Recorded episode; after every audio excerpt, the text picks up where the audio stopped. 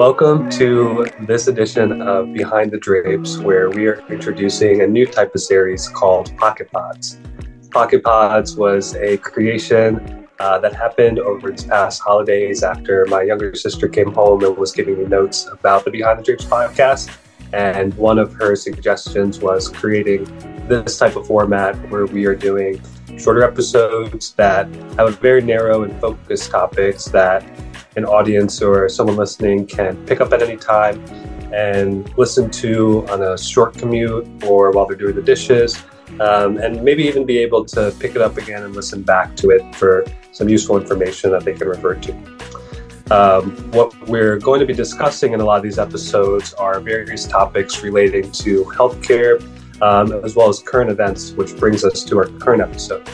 Uh, so we actually had recorded an episode previously to this that was originally going to be our first episode for the Pocket Podcast series, but because we wanted to stay relevant in terms of current events and with everything that happened with Monday Night Football last night and Damar Hamlin, uh, we thought it would be appropriate to talk about this situation um, and have this be sort of our first launching point for the short podcast series.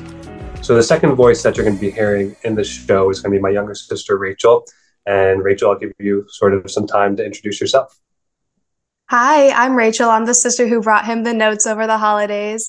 Um, I'm currently a nursing student in Connecticut. I'm in my last semester, um, and then I'll be ready to be going into the workforce after that. So I'm very excited for what's to come in my journey. Awesome. I'm excited to see where this podcast takes us and conversations we get into as both brother and sister and physician and nurse, I think we'll have very interesting perspectives of healthcare and the different topics that we're going to be talking about. But for any of you guys who didn't see, although most of you probably have at least heard about the situation, uh, Damar Hamlin was involved in a tackling incident yesterday. Um, and after he got up from the tackle, you see him basically collapse to the ground all we pretty much know today is that uh, paramedics and the physicians on the sidelines came to uh, assess him and see what was going on. We know that he was given about nine to 10 minutes of CPR on the field, which revolved around um, chest compressions as well as AEDs. Um, it was very clear to see from the players' reactions that whatever happening was very serious and very emotionally distressing to them. Um, we couldn't really see as audience members, which I think is very appropriate uh, because they had sort of created a human wall around Damar. Um, but that's about all the information we know. It's only natural to go on Twitter after events like this and kind of see what people are talking about and trying to get as much information as you possibly can. Um, it seems like as humans, whenever situations like this come up, we want an answer and we want a why. Like, why does a 24 year old fall to the ground and what is going to happen to him? Uh, I think it's very normal for humans to just want an explanation to one, feel better about how this person is going to do, and two, sort of comfort us, comfort us to know that you know this is just a freak accident, and hopefully this isn't something that's going to happen again, either to a loved one of ours or to another football player. Um, so Rachel, we were talking about this last night. What were some of your initial reactions when you heard about this? Well, I just want to start by saying this, like you said before, this was clearly a very traumatic event. Um, so we're sending our prayers to Damar Hamlin, his family, and all of the teammates uh, who were involved. Um, my thoughts when I first saw it was how I mean, the sport can be very barbaric. And of course, you expect like there to be some injuries if you're a professional athlete, but you never expect something so traumatic like this to happen where a teammate or you, you yourself go unconscious for a long period of time. So, um, yeah, I mean, it's, it's a very sad situation and I hope for the best for him. Um, but there's not much we can do right now. Yeah. And I think even anticipating news. It was quite a long period of time last night, if you're paying attention to the broadcast, before they ultimately decided to suspend the game um, for the remainder of the evening, that we were going to get some news in terms of how Damar was doing that night. I don't anticipate there's really going to be any news coming out today um, because a lot of the times where anyone needs CPR, you do these post resuscitation efforts to um, basically keep the body as metabolically even keel as possible. So that means keeping the patient asleep, keeping the patient cool, um, not trying to sort of agitate the different organs in the body so that you can conserve as much oxygenation as possible. Um, because when somebody goes down in these situations, what you're ultimately worried about is that delivery of oxygen when their heart stops. Um, so I kind of only anticipate that we're going to hear that he's still in critical condition today. Um, but as sort of the days progress this week, hopefully, hopefully it's only good news each day. Mm-hmm. And I know you used to be an EMT back when you back in your younger days. Uh, so do you have any similar experiences to this, or have any uh, background knowledge around these kinds of injuries? Yeah, I think uh, it really did bring me back to sort of my EMT days, especially seeing like the ambulance come on the field. Um, we would sort of be responsible for different sporting events at UVM as well. So like the basketball games, the baseball games, uh, and the hockey games. I never personally had an experience um, where somebody collapsed and I had to use an AED in a sporting event. Um, but I certainly had um, other people who were part of our squad who went through that scenario. Um, but something I can talk about is, you know, when you see somebody pass out, there is sort of an algorithmic way that you go about assessing them and treating them. And when I first saw this hit live, um, I basically created a differential in my head of okay, this is either uh, related to his brain or this is related to his heart. Because when somebody passes out, what you ultimately have going on is a decreased uh, blood flow to the brain. Um, and then that part of the brain that's controlling your consciousness um, is then basically shutting down because it's not getting the oxygen or the blood flow that it needs. Um, and so in medicine, when you don't know exactly what's going on with a patient, you create what's called a differential diagnosis. And so that differential diagnosis is basically a list of things that you think could possibly be going on with a patient.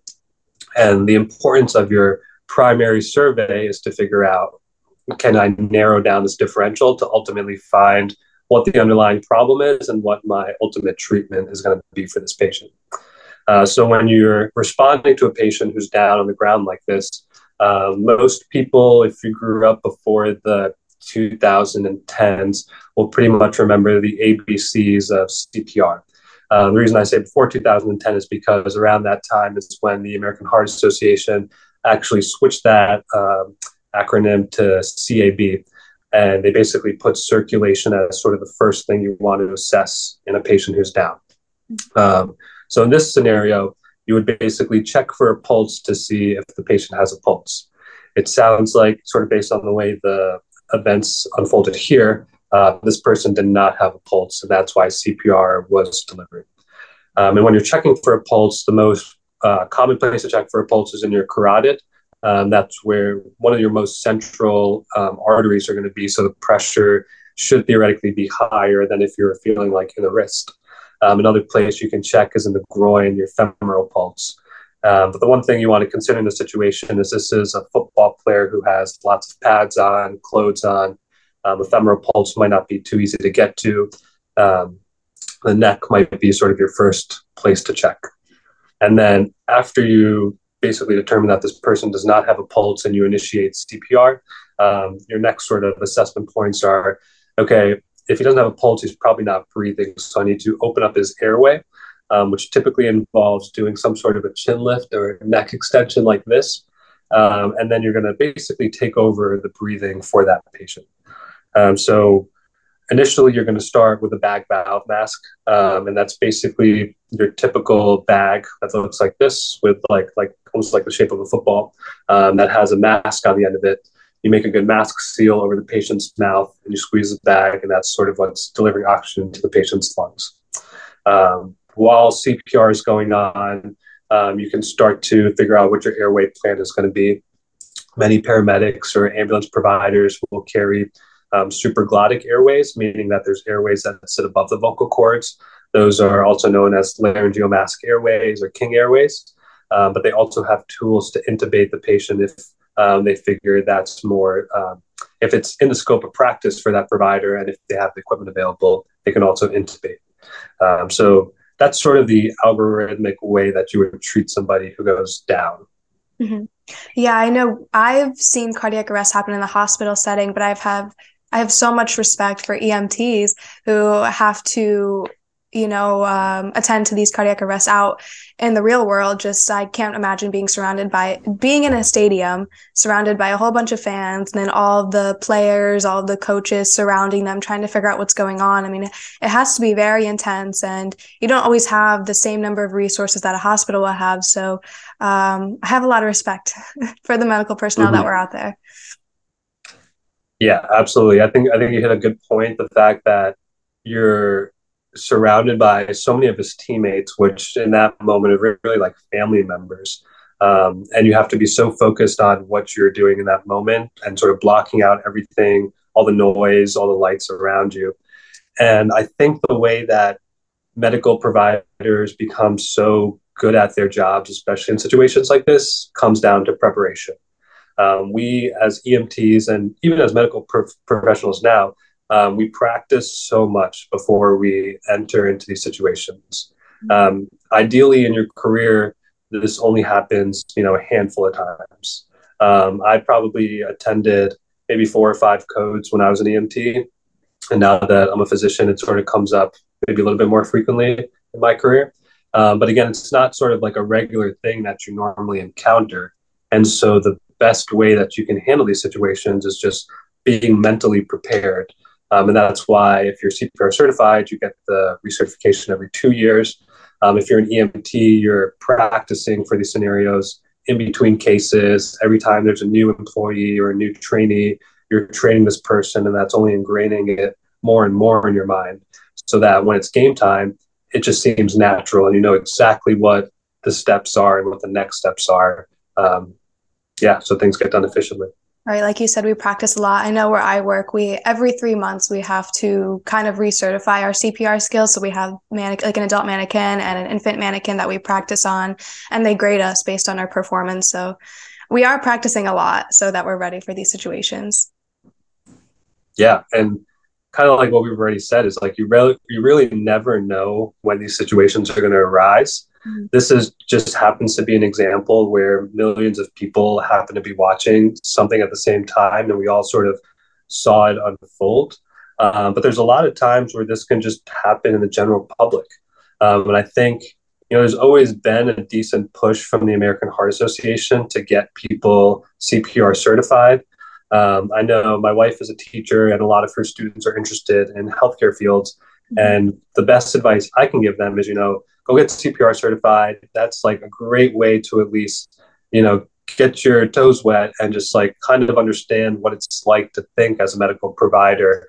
Um, and like this is just a clear example of doing good CPR has the potential to really save someone's life. Um, same thing with AED availability. You know, obviously, a place like this is going to have an um, automatic external defibrillator available. Um, but when I was actually at UVM, one of our initiatives as UVM rescue providers was to make sure that all of the main campus buildings had AEDs on site so that if we were ever called to a code situation, CPR could be initiated almost instantaneously, and someone who is CPR certified would be able to take this AED out of a package. A lot of AEDs really run themselves these days. It's just a matter of turning it on, attaching pads, you know, above the or on top of the heart and then to the side of the heart or sometimes on top and in the back of a patient. Um, and then the AED will literally verbalize what steps to take next. I think some of them have pictures on them too to show you what to yeah. do. So. Yeah. And again, these are all great things in times of panic. Um, you want to make things as easy as possible uh, for your medical providers. In fact, there's a lot of, go ahead accidents happen more often than we think too, especially in the younger population. So it's actually nice to hear that Lillian students, I mean, these are what, like 16 year olds that are trying to become CPR certified. So that gives me a lot of hope. Mm-hmm. Mm-hmm. And the other thing you want to do is like, even, even after you get CPR certified, it's only like, you know, a few hours that you're really being taught these mm-hmm. skills and you're, it's so easy to just forget these skills. Um, but when it comes time to practice, you know, what you've learned, there's no shame in pulling out um, like an app on your phone or even a picture on your phone that shows you the CPR algorithm and basically takes you step by step by step of like what, what you should be doing. Um, in fact, like when we were talking about episode ideas for this show, one of the things I wanted to cover was literally going through the American Heart Association uh, CPR algorithm step by step, just so that more people can hear it and more people can reference back to it um, and just keep those steps fresh in your mind. So again, when you're in that moment, it just comes natural. Mm-hmm. Um, yeah. So Damar Hamlin, our prayers and our thoughts are with you and with his family and with the Buffalo Bills and the Cincinnati Bengals and honestly everybody who was there in attendance. Um, it's a very jarring thing to have to go through. I was actually reminded of a situation um, that happened at UVM in 2018. Um, I had obviously graduated before then, um, but there was a basketball game going on in the Patrick Gymnasium, and one of the people in attendance basically went down, passed out, ended up having a heart attack, and there happened to be I think like a cardiologist and a cardiothoracic surgeon like in the stands who started CPR and were able to get an AED. Um, and I think they went through a similar time of like um, 10 to 15 minutes of CPR, and he was eventually transported to UVM Medical Center. Mm-hmm. Um, and I was just right before I recorded this looking back at that news article, and he ended up doing great.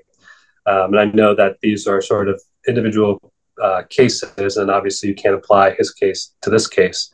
Um, but there is proof that early CPR, early recognition, early shock and defibrillation can save lives. Um, it's reassuring that we know that he is, you know, still with us and still in the critical, like obviously still in critical care, um, but he has a pulse. You know, we've heard from friends and family, at least on Twitter, that his vital signs are starting to normalize. Um, still has a breathing tube, um, but again, we'll just sort of take it day by day and see how he recovers. Uh, so, what'd you take away from this one, Rach? Uh, from this episode, I can take away that how important it is to be prepared and refresh on your skills as often as you can. Um, just being able to apply your skills in various situations right away can be very important in certain situations. Absolutely. I think that's a great take home message for everyone listening. Uh, for those of you who are listening, we're hoping to put out some of these pocket pods sort of randomly throughout the week and in between the regular scheduled Behind the Drapes episodes. Um, we're going to be talking about a bunch of different things, anywhere from a survival guide for people who are on night shifts um, to different eponyms that are in medicine and where they come from. Um, so I hope you guys really like this format. I hope you are interested in the topics that we talk about. Um, if you have any suggestions for things that you want to hear about or uh, that you want us to discuss, feel free to leave comments. Um, and yeah, listen along for more. Thanks for listening.